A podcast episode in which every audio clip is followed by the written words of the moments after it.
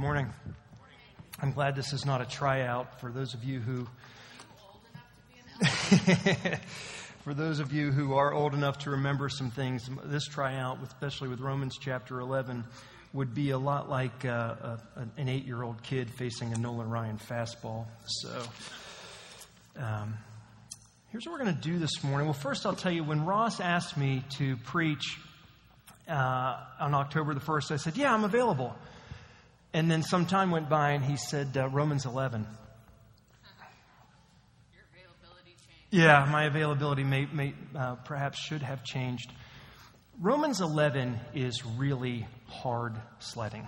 And I'm just going to come out and, and, and, just say that I knew it was going to be hard sledding. You've heard Ross over the last couple weeks say, remember, he said, Romans 8, if it's the greatest chapter of the Bible, then Romans 9 is the hardest. And then, sort of under his breath, because I went back and listened to his, and Romans 11. It's like, oh, okay. So I felt like I needed to, to carry the, get some big guns to help me with this.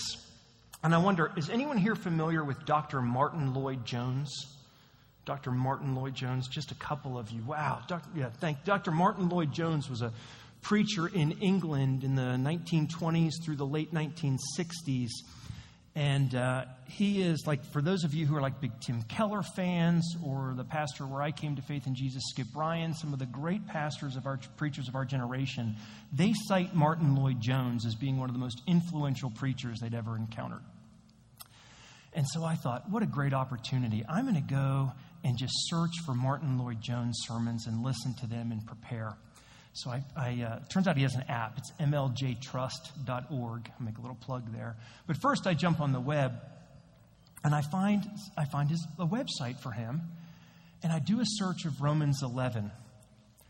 Fifty-seven sermons on one chapter of the Bible.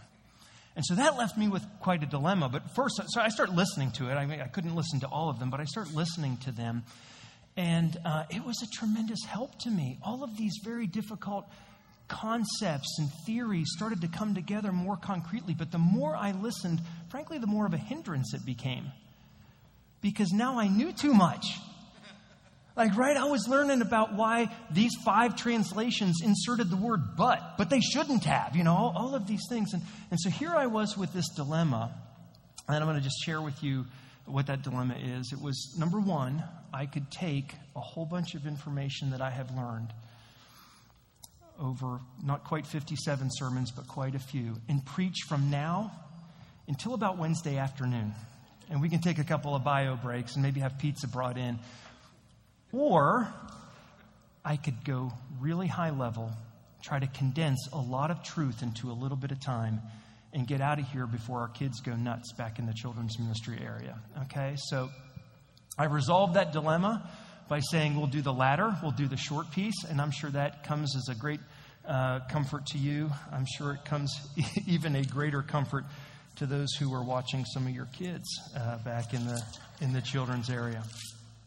All right, so we're going to, in just a moment, I'm going to read some of Romans 11. We're not going to read the whole thing, but I want to walk through sort of the framework of how we're going to approach this. And the very first thing we're going to do is I'm going to give you the context, the sort of the lead up to Romans 11. And then the next thing I'm going to do is address the two key questions that the Apostle Paul, or as Martin, Martyn Lloyd-Jones would say, the mighty Apostle the, the, the, Apostle Paul, the two key questions he's going to ask about what is the future for Israel? What is the future for Israel? And I'm going to give you the answers to those things. It's first that God's rejection of them is not total, and then that God's rejection of them is not permanent. So keep that in your mind because this is going to get really choppy as you go through. And so, just if you have that framework, you might be able to pull up a little bit and be able to track. And then, lastly, we're going to focus on implications for us implications for us. What does it mean that there's something that God's going to do with Israel? And how does that impact us? All right, so if you wouldn't mind praying with me, and then I'm going to ask everybody to stand and we're going to read some of Romans 11. Would you pray with me, please? Lord God of heaven, you know that it is not in me to do this. And I pray, Lord God, you would make me low so that you would be exalted. And that as we are confronted with your awesome plan, that we would yield to it, that we would yield to you, that we would yield to your spirit, that we would exalt Jesus and know and truly know that your gifts and your calling are irrevocable, that your love is eternal, and that your goodness is everlasting. Lord God, I pray that we would encounter you this morning. We ask this in the mighty name of Jesus. Amen. All right, if you please stand, I'm going to read from Romans chapter 11. I'm going to read the first uh, 15 verses, and then I'm going to jump over and read a few verses beginning with Romans chapter 11, verse 25. Romans chapter 11, verse 1. I ask then, has God rejected his people? By no means. For I myself am an Israelite, a descendant of Abraham, a member of the tribe of Benjamin. God has not rejected his people whom he foreknew. Do you not know what the scripture says of Elijah, how he appeals to God against Israel? Lord, they have killed your prophets, they have demolished your altars. And I alone am left, and they seek my life. But what is God's reply to him? I have kept for myself 7,000 men who have not bowed the knee to Baal, which is a false god of the time. So too, at the present time, there is a remnant chosen by grace. But if it is by grace, it is no longer, by the base, no longer on the basis of works. Otherwise, grace would no longer be grace. What then? Israel failed to obtain what it was seeking. The elect obtained it, but the rest were hardened. As it is written, God gave them a spirit of stupor, eyes that would not see, and ears that would not hear, down to this very day. And David says, Let their table become a snare and a trap a stumbling block and a retribution for them. Let their eyes be darkened so that they cannot see and bend their backs forever. And this is the next great section, the next great question. So I ask, did they stumble in order that they might fall? By no means. Rather, through their trespass, salvation has come to the Gentiles so as to make Israel jealous. Now, if their trespass means riches for the world, and if their failure means riches for the Gentiles, how much more will their full inclusion mean? Now I am speaking to you, Gentiles. Inasmuch then as I am an apostle to the Gentiles, I magnify my ministry in order somehow to make my fellow Jews jealous. You catch that? That's the second time. And thus save some of them. For if their rejection means the reconciliation of the world, what will their acceptance mean but life from the dead? And now jumping to verse 25. Lest you be wise in your own sight, I do not want you to be unaware of this mystery, brothers a partial hardening has come upon Israel until the fullness of the Gentiles has come in. And in this way, all Israel will be saved. As it is written, the deliverer will come from Zion. He will banish ungodliness from Jacob, and this will be my covenant with them when I take away their sins. This is the word of the Lord. Please be seated. So, back to Martyn Lloyd-Jones, one of his sermons, he covers five verses and he, inter- and, and he finishes reading and he says, Just five verses. And he says, Very well then. Obviously, we will not be covering all of that. So, we're going to try to be just a little bit more ambitious, but in doing that, we're going to end up, I'm going to, I'm going to fly it at such a, a height that we're going to miss a lot. And I apologize for that, but I will be very happy to take on some of your questions about it afterwards. All right, so first thing we're going to do is we're going to look at the context. You may remember two weeks ago, Ross preached on Romans chapter 9. And do you remember he was talking about how uncomfortable it would be for us because he was talking about this idea of God's sovereignty in salvation? Do you remember that? And we focused on this idea of the doctrine of election that we are saved not by our merit, but we are saved by God's mercy, His choosing us. And he very helpfully asked us to go back and look at John chapters 5 and 6 to get a sense of some of that idea. And I just want to quote Jesus' own words from John chapter 6, 44. This is what the Lord Jesus Christ said about this No one can come to me unless the Father draws him. And by the way, some translators are more strong on that word draw. They say compels. But no one, Jesus says, can come to me unless the Father draws him. Okay, that was Romans 9, and that's this idea of election, of God's, God's mercy on us, not our merit before him that, that, that gets us salvation. And then he moved into Romans chapter 10. And Romans chapter 10 in some ways, in our, I think, our finite minds makes us think it's a little bit in conflict with Romans chapter 9 because we moved from this idea of God's sovereignty in salvation into human responsibility for salvation. And do you remember what our human responsibility is? It's faith. It's faith. All this thing from the five solas that we were talking about this morning, sola fide, it is faith. It is that we are justified by faith in Christ alone. Uh, in, in, the, in the end, we are all sinners in need of mercy. And that we get our forgiveness of sins, forgiveness from God through faith in Christ. But we have to exercise that faith. Well, Paul, that's how, that's how Romans 10 sort of rolls through. And then Paul was confronted with this really difficult topic. But what about Israel? What about God's chosen people? Because in Paul's time, what they saw was they saw that the word of God was spreading like wildfire among Gentiles. But it wasn't among Israel, it wasn't among the Jewish people. And that raised a question in people's mind What is God going to do with his people? Is he done with them? By the way, in my own testimony of coming to faith in Jesus, I wrestled with this issue because I dove in and I'm studying the scriptures and I'm like, but God, what about Israel? What are you going to do with Israel? These are your, these are your people. You brought them into the promised land. The, the, the God of you're the God of Abraham, Isaac, and Jacob, and you have a promise for them, and you made covenants with them and the patriarchs. And Jesus Christ himself comes physically through the flesh, through the line of David as promised. What are you going to do with Israel?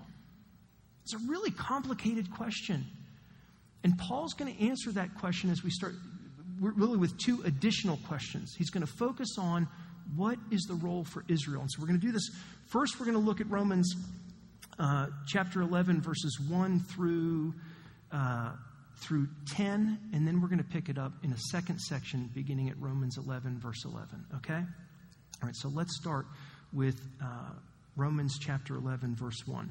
Here's the question I ask then, has God rejected his people? And when he says that, he means Israel. By the way, I don't think he'd call them his people if he was going to reject them. Spoiler alert.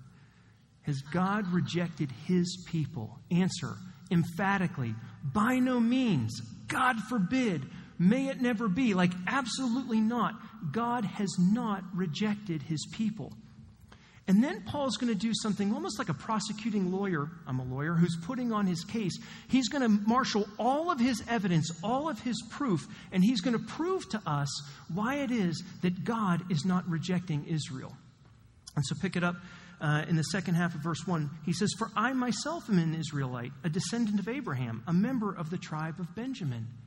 So the first proof point is that Paul is saying, I'm an Israelite, I'm a Jew. Surely God is not rejecting the Jews if he has taken me, especially one who was a persecutor of the Christian church. And the second thing he moves, he moves beyond the personal and he starts to move into the historical, what the way God has treated his people throughout the ages. He says, God is, verse 2, God has not rejected his people whom he foreknew. Do you not know what the scripture says of Elijah? How he appeals to God against Israel? By the way, this is a great warning for us. Do you not know what the scripture says? Like, we need to know what God's word actually says so that when we confront the issues of our time, we can look at it not in a framework of, oh my goodness, we are wheels off, but to look at it in the sense of the overarching plan and promises of God. And so, what he says is, Do you not know? Have you not read the scriptures of the situation with Elijah? Do you know who Elijah was? Elijah was a mighty prophet of God. I don't know how many hundreds, maybe even a thousand years before Jesus walked the earth. And while he was a prophet, there was a wicked king named Ahab. Are you familiar with that wicked king's name? You might be more familiar with his wicked wife's name. What's her name? Jezebel, right? We still use that term, and we don't mean a kind thing when we use that term, right? And you had this wicked king and this wicked queen, and together they did wicked stuff. And God brings a drought on the land, He brings a famine on the land. Elijah, this is in 1 Kings, right around chapter 17 or so. Elijah does some amazing stuff for God. Rain comes back. The prophets of the uh, false gods are destroyed. Everything's looking like it's great. And then Jezebel threatens Elijah's life. And he's horrified and he runs. And he is under the impression that he is the last faithful follower of the great God, the living God, Yahweh. Back to Romans. Do you not know what the scripture says of Elijah, how he appeals to God against Israel? Lord, they have killed your prophets, they have demolished your altars, and I alone am left, and they seek my life. Do you hear that? I alone am left. I'm the last one. And what does God say? But what is God's reply to him? Verse 4 I have kept for myself 7,000 men who have not bowed the knee to Baal. And then he goes on to say this So too at the present time, so Paul's contemporaries, so too at the present time, there is a remnant chosen by grace. There's a lot wrapped up in just those couple of sentences, but let me tell you what's happening there. Paul is identifying three different ways that we can know beyond a shadow of a doubt that God has not rejected his people. We already talked about the first, and that was Paul's own personal testimony. But now we see the second one this history of God in his treatment of his people. That even though, by the way, I hope this encourages you, even though we can look out on a world that looks totally wheels off, where institutions are crumbling, where leaders fall, where leaders shouldn't be leading, where, where, where, where, there's racial animus, all of these things, where there's a greater divide than in my lifetime that I can recall, we can look out at that and say, wait a second, God is still sovereign. God is Lord. And I can look back in the Bible and say, I cannot say I'm the last one or this small group are the last ones. Why? Because God promises a remnant. Look at what he's done in history. And look what he's done at the present time, in Paul's contemporary days, at the present time. I mentioned earlier, it wasn't only Gentiles coming to faith. Do you remember Pentecost? Do you remember in the beginning of the book of Acts? Remember, a mighty wind rushes in, the Spirit of God, and it says, what, thousands of people got saved when Peter got up and preached? Who were those thousands? Were they Gentiles? No, they were Jews. And then the Bible recounts other instances. Peter preaches thousands coming to faith. Those thousands were Jews, they were God's people, they were Israel. Amen. And so God was demonstrating He is not done with His people. And then there's this last piece of that little, all that packed into one little verse that, that, that uh, Paul uses when he says, So too at the present time there is a remnant chosen by grace. We're back to Romans chapter 9. God's election. God is not done with his people, God chooses them. Are you tracking with me? You tracking with me? Now, I want you to ask yourself, especially as we read these next couple of verses, why does Paul take such pains to go into this length of detail about answering the question whether God has rejected his people Israel. Because he could have just said, by no means. We could like the Cliffs Notes version, or sorry for younger kids, Spark Notes version, and been like, by no means. Okay, next issue. But he goes through all that. Why? Because now he's got some hard things to say. Beginning in verse 7. What then? Israel failed to obtain what it was seeking. We went through all this in Romans chapter 9. The elect obtained it, but the rest were hardened as it is written, God gave them a spirit of stupor, eyes that would not see. Let that sink in for just a minute. God gave them a spirit of stupor. If you're wondering if Paul made that up, he didn't. He's quoting from Isaiah, an Old, an Old Testament prophet, Isaiah 29, verse 10. And then when he quotes David from the Psalms, let their table become a snare and a trap, a stumbling block and a retribution for them. A stumbling block. Remember that when we get to 11, verse 11. Let their eyes be darkened so that they cannot see and bend their backs forever. All right, what is God saying? This is a hard truth. That God, God Himself, has hardened the hearts of His own people. Hard to receive, isn't it? That's really hard for me to receive. But it's God's word and it is true. And what we're going to discover in just a minute is that there is a reason for that. Before we get there, though, this is why I think Paul takes pains to write all the proof points of why God is not done with his people. Because I can tell you, if I were a Jew, I might just have jumped right to verses 7 and 8 and rejected the whole thing. But if I knew, if I really knew my Bible and I knew that God had always preserved for himself a remnant, it might actually inform me, it might actually encourage me to know that God is not done with his people. Does that make sense? Does that make sense? All right, that's this first section of is God has God rejected his people Israel? And the answer is he has not rejected them totally. There is a remnant chosen by grace by God's sovereignty, but he has hardened them. And then we're going to get into this other thing. In the second section beginning at verse 11, why? Why has he hardened them? Don't you want to know? I certainly did. I ask, did they stumble this is verse 11. So I ask, did they stumble in order that they might fall? In other words, is this permanent? Is it going to be forever? Will their hearts be hardened forever? And Paul so graciously uses the same emphatic terms that he used before. By no means. It is not permanent. Listen to what God is doing. Instead of giving proof points, he's going to say this is God's purpose in, in doing it. He says, By no means, rather, through their trespass, salvation has come to the Gentiles. Think about that. Do you hear that? Salvation has come to the Gentiles so as to make Israel jealous. Now, if their trespass means riches for the world, and if their failure means riches for the Gentiles, how much more will their full inclusion mean? Now I'm speaking to you Gentiles, inasmuch then as I am an apostle to the Gentiles, I magnify my ministry in order somehow to make my fellow Jews Jealous. There's that word again. And thus save some of them. For if their rejection means the reconciliation of the world, what will their acceptance mean but life from the dead? We're going to come back to this issue of jealousy in just a moment. What, what I want to focus on right now are two terms that Paul uses here. In verse 12, now if their trespass means riches for the world, and if their failure means riches for the Gentiles, meaning if Israel falls temporarily, so that Gentiles might be saved, how much more then will their full inclusion mean? Wow. What is, what is Paul saying there? Paul saying, Paul is saying that it's not just going to be a remnant down the road.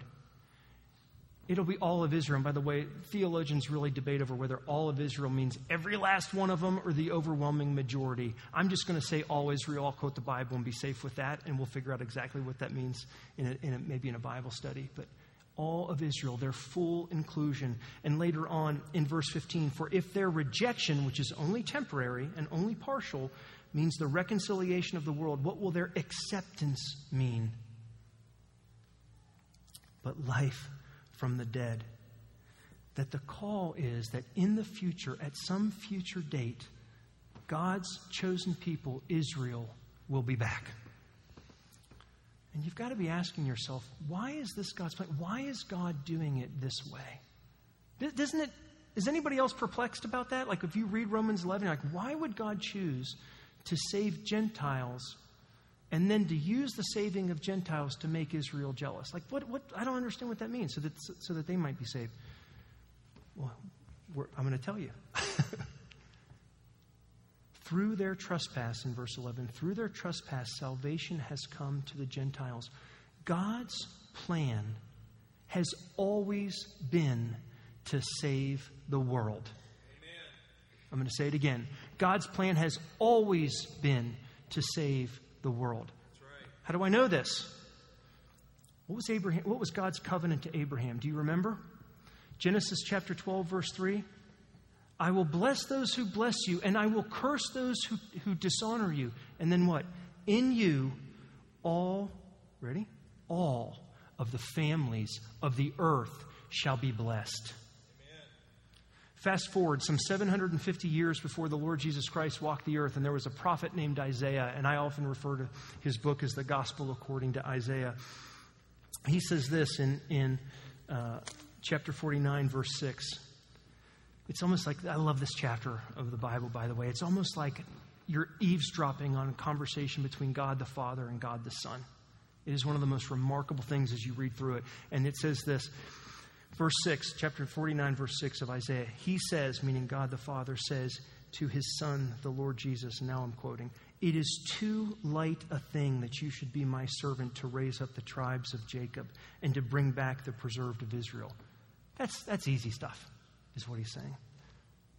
I will make you as a light for the nations, which also can be translated Gentiles. I will make you as a light for the nations, that my salvation may reach the end of the earth. Do you see how it was God's plan all along for, for his salvation to extend to all of mankind? But what were the Jews doing? What were the Jews who were followers of Jesus doing at this time? If you are uh, if you are a student of the Bible, I hope you will spend a lot of time in the book of Acts. I just so benefit from it personally. And I want to remind you of Acts chapter 10. Do you remember Acts chapter 10? It's, it's when Peter encounters a Gentile man, a devout follower of the Jewish God, but a Gentile, a Roman, a centurion, and he shares the gospel with him. Do you remember this? In Acts chapter 10? I'm going to turn there. Peter, the mighty apostle Peter, who walked with the Lord Jesus, has a vision. He sees a sheet come down from heaven. He hears the voice of God, and, and God says to him, What I make clean, do not call unclean. Do you remember this? And at the same time that, that Peter has that vision, God gives this man, this Gentile man Cornelius, a vision. Says, Hey, there's a guy named Peter way over in another city. Go send out your boys to bring him over to you. And so he sends out his boys, and Peter is awakening from his trance, and he feels the Spirit of God saying, Hey, there's a couple of guys who are going to knock at the door, follow them. And so, wow, God is moving amazingly, right? He's telling Peter, go. He's telling Cornelius, go and get. And so Peter goes back with these Gentile men, goes back to see Cornelius. And I want you to hear his first encounter with Cornelius. Listen to this. This is Acts chapter 10, beginning at verse 28. And Peter said to them, now he's, he's in the house talking to Cornelius and his Gentile family and friends. And Peter said to them, You yourselves know how unlawful it is for a Jew to associate with or to visit anyone of another nation. Is that what the promise was in Genesis 12? Is that what Isaiah said in, in, in Isaiah 49? No. But God has shown me that I should not call any person common or unclean. So when I was sent for, I came without objection. I asked then why you sent for me. Imagine if that's the way we greeted people here at Centennial Church. I know that we can't stand people like you and you don't belong here in our church, but God told me I'd open the doors. So what do you want? That's effectively what Peter is saying to him. And Cornelius says, All I know is I had a vision and God told me to get you and have you come back here. And we're waiting for whatever it is you have to say. And Peter shares with this man Cornelius and those in his home the gospel that God sent his son from heaven to die for us. And he, he culminates with this in Acts chapter 10, verse 42. And he, Jesus, commanded us to preach to the people and to, t- to testify that he is the one appointed by God to be judge of the living and the dead.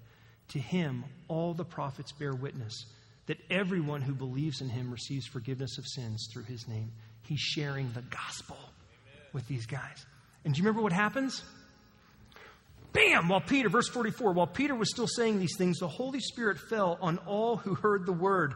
And the believers from among the circumcised, Peter had six of his buddies with him, the believers among the circumcised who had come with Peter were amazed because the gift of the Holy Spirit was poured out even on the Gentiles for they were hearing them speaking in tongues and extolling God. Then Peter declared, Can anyone withhold water from baptizing these people who have received the Holy Spirit just as we have?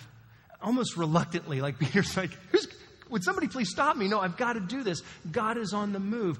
God begins to save the Gentiles. And it's critical that he does this through the Apostle Peter because then the Apostle Peter is going to go back to Jerusalem. And listen to this, pick it up in, in chapter 11 of Acts. You're, you would think I mean, like, if we came back, if everybody who came back from the mission trip in Haiti were like, man, I got to tell you, people were getting saved. There were drug dealers getting saved. There were prostitutes getting saved. There were single moms getting saved. There were kids getting saved. Wouldn't we all be like, yeah? Wouldn't we? Gosh, come on. Wouldn't we be like really jazzed if God would move in that, in that way in power? Well, what happens when, when Peter gets back and talks to his boys? Now, the apostles and the brothers who were throughout Judea, Judah, part of the land of Israel, not to the ends of the earth, in Judea. They hadn't moved much. Heard that the Gentiles also had received the word of God. So when Peter went up to Jerusalem, the circumcision party, the Jews, the Jews who were followers of Jesus, criticized him, criticized him. Peter, saying, You went to uncircumcised men and ate with them. Do you remember what Peter did? Peter, this is the same Apostle Peter who walked with Jesus. This is the same Apostle Peter who walked on water for a little while. This is the same Peter who, when he's outside the temple at Solomon's portico, he sees the man who's been lame from birth asking for alms. And do you remember what Peter says? He says, Gold and silver have I none, but what I do have, in the name of Jesus Christ, stand up and walk. And what happens? He's dancing and laughing and praising, right? He gets up. Amen. This is the same Peter who God uses to raise a young woman named Tabitha from the dead. And with that resume, the Jewish brethren, followers of Jesus, condemn him, criticize him. Do you see that? The Jews had not been, the Jewish Christians had not been doing a great job of sharing the gospel. Paul is, is, uh, makes this absolutely clear again back in the book of Acts. In Acts chapter 13, he shows what's happening. he says we need to take the gospel to the Jew first and also to the Greek, which was radical thinking at that time. Do you get that? Do you get how radical that is? If they're going to condemn Peter for taking the gospel to the Gentiles, how radical it was for Paul to say in Romans 1, verse 16, For I am not ashamed of the gospel, for it is the power of God to salvation to whom? To everyone who believes, to the Jew first, but also to the Greek. And Paul executes on God's plan of taking the Word of God beyond just the Jewish people and out to the world by taking it to the Jew first and then to the Greek. And again, I'm going to read a little bit from Acts, and this is Acts chapter 13. And Paul is in a, in a city. He goes in, as was his custom, he goes into the synagogue. You just read Acts over and over again. Paul goes in a new city, he goes into the synagogue, and he shares Jesus, that Jesus is the Jewish Messiah, come to save the world. And he finishes preaching, and it says, As they went out, this is chapter, Acts 13, verse 42, as they went out, the people begged that these things might be told them the next Sabbath. And after the meeting of the synagogue broke up, many Jews and devout converts to Judaism followed Paul and Barnabas, who, as they spoke with them, urged to continue in the grace of God. I mean, it's so encouraging, right? Verse 44 The next Sabbath, almost the whole city gathered to hear the word of the Lord. But when the Jews saw the crowds, they were filled with jealousy and began to contradict what was spoken by Paul, reviling him. And Paul and Barnabas spoke out boldly, boldly, saying it was necessary. Not it was desirable, not even that it was good. It was necessary that the word of God be spoken first to you. Remember, to the Jew first. Since you thrust it aside and judge yourselves unworthy of eternal life, behold, we are turning to the Gentiles and also to the Greek. Verse 47 For so the Lord has commanded us, saying, the same verse that I quoted from Isaiah 49 I have made you a light for the Gentiles, that you may bring salvation to the ends of the earth. By the way, that should sound a little bit familiar. Do you remember the last words of our Lord before he ascended into heaven? What did he say? But you shall receive power when the Holy Spirit falls upon you, and you shall be my witnesses. Where?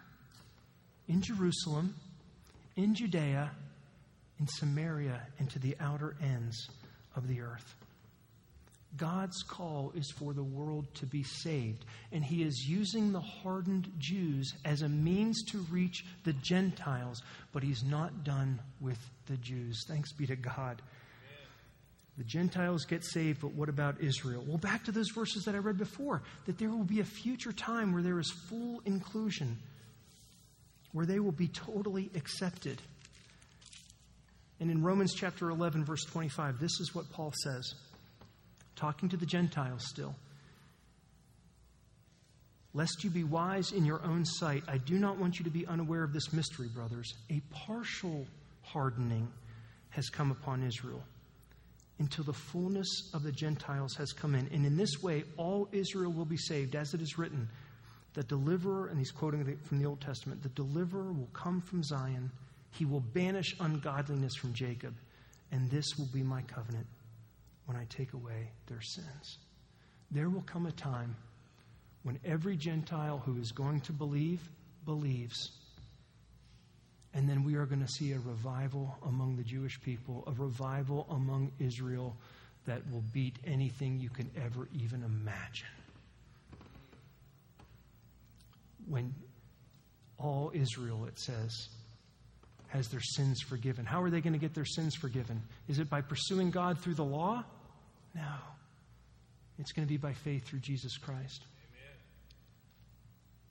All right, I want to pause there for a second. I think that answers the question. I hope that answers the question what about Israel?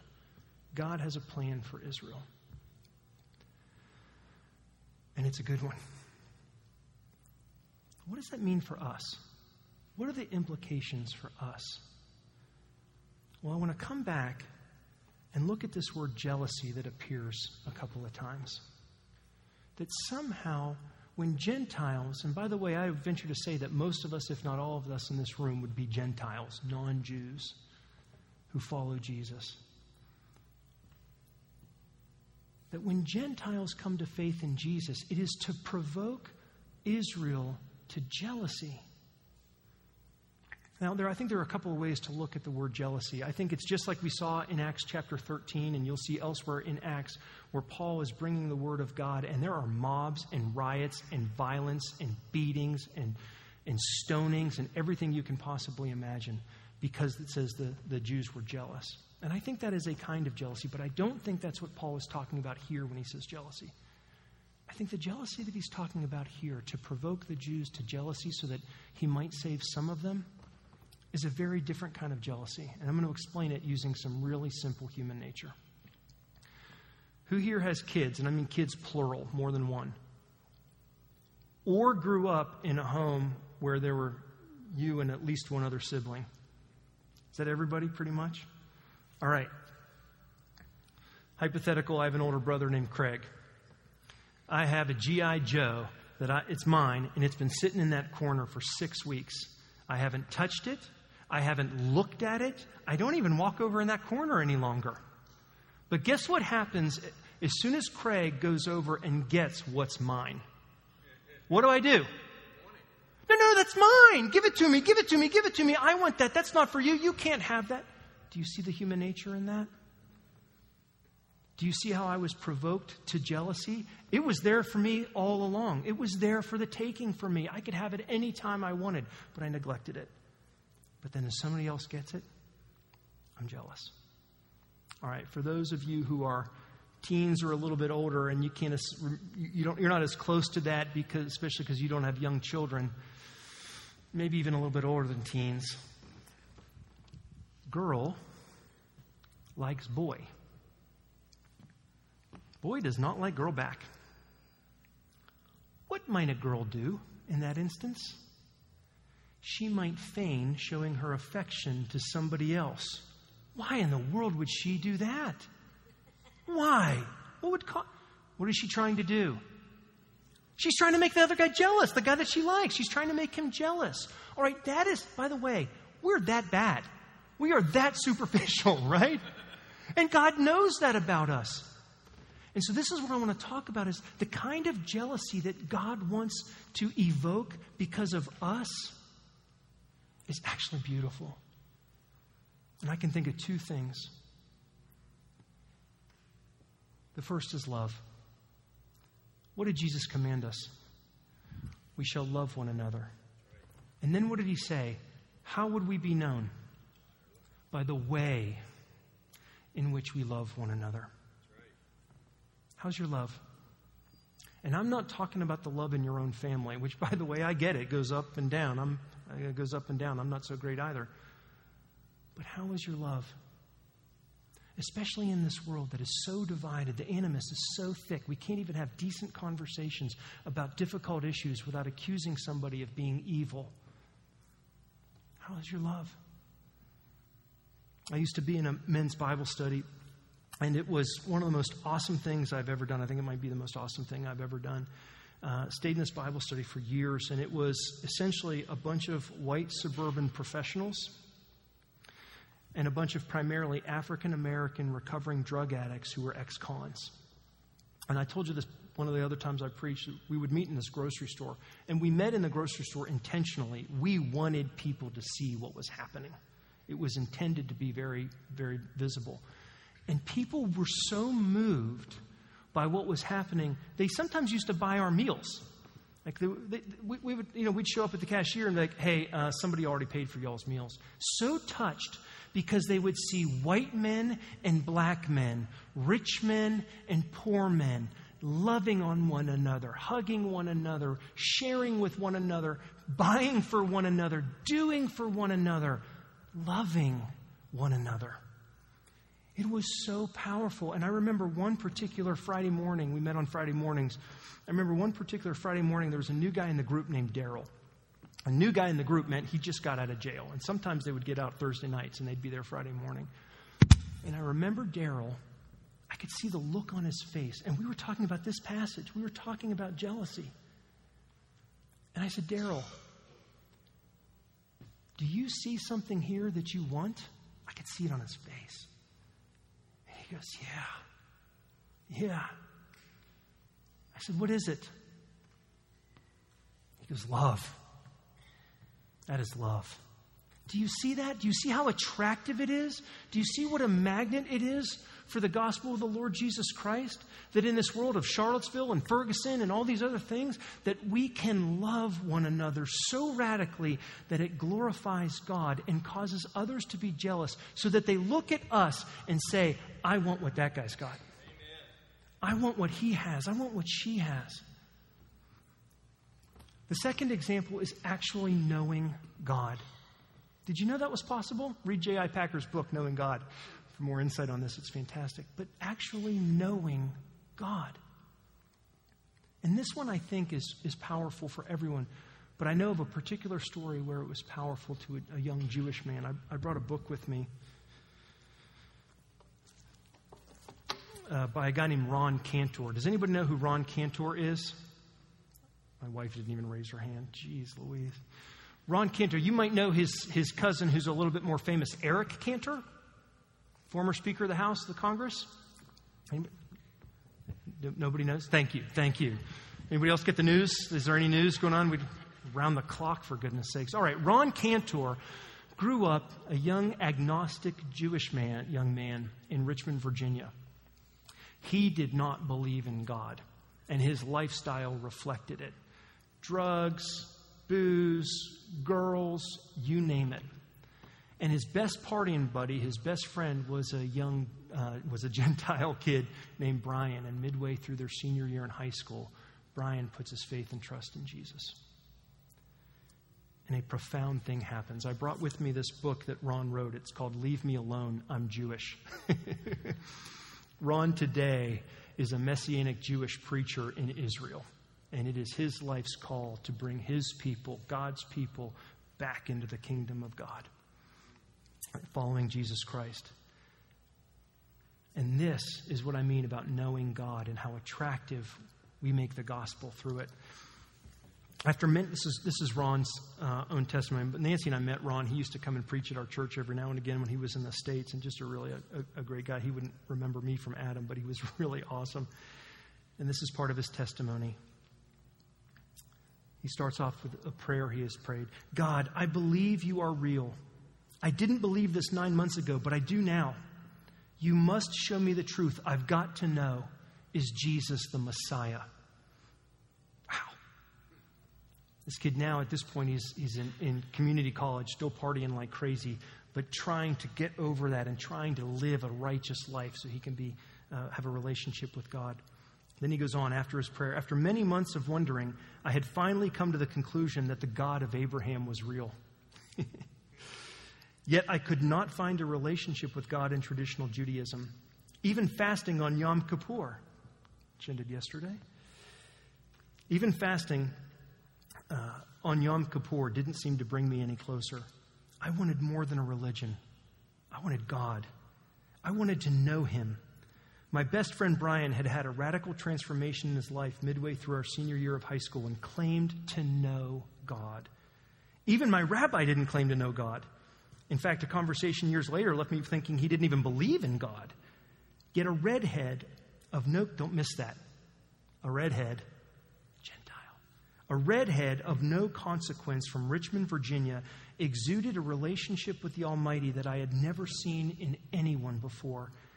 And he claimed it was through Jesus the Messiah. Hence, my prayer is Jesus the Messiah. This is our call. How are we doing? How well are you loving one another? How well am I loving you?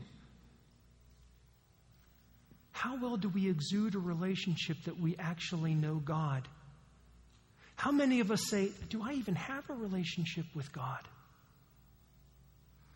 How many of us can say, People can point to me and know that God is real? Can point to Jason and say, I want what he has, or to Todd, or to anyone else. I'm way over time, but I'm going to shoehorn just one more thing in. Let me tell you about little, two experiences here in this church that have encouraged me immensely. I'm looking for Corwin and I don't see him. Is Corwin? Corwin Anschutz loves God. You ought to hear the way he talks about kids who don't know Jesus in his school.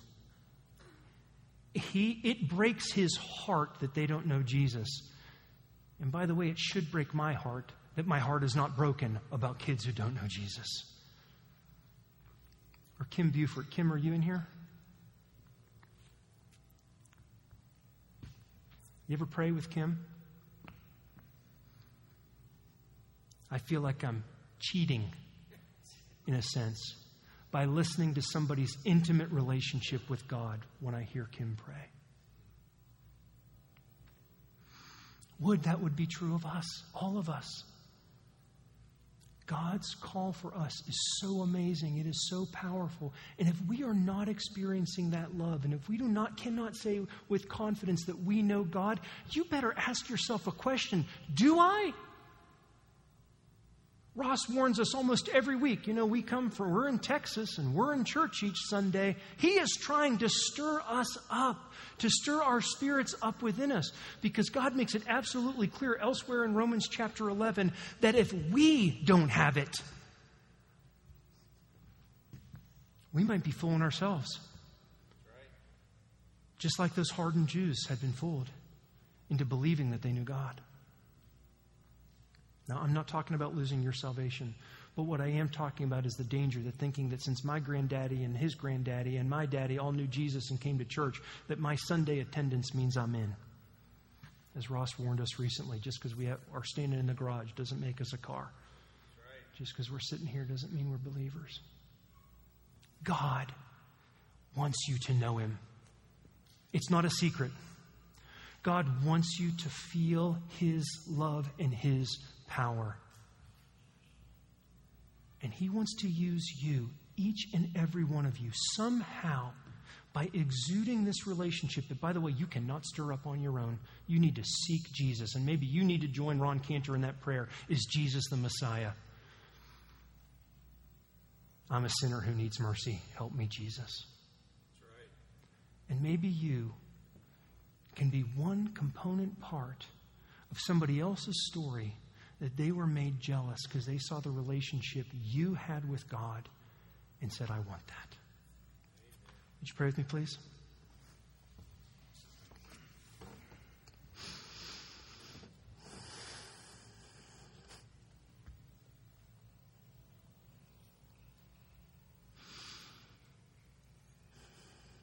Father, forgive my presumption. And I pray, Lord, that we would know you, that we would truly know you, that your spirit would overwhelm us. Jesus, come down now, overwhelm us in your power and in your love. If we have been hardened, break the hardness, Lord God. Take away the spiritual stupor and help us to look upon Jesus, to receive him and to praise him and to love him, to love others. God, I pray this in the mighty name of Jesus. Help us, please, oh God. We are weak. We are but flesh and blood, superficial and sinners. Open our eyes, open our ears, and open our hearts that we might know you, the living God. And it's in the mighty name of Jesus we pray. Amen.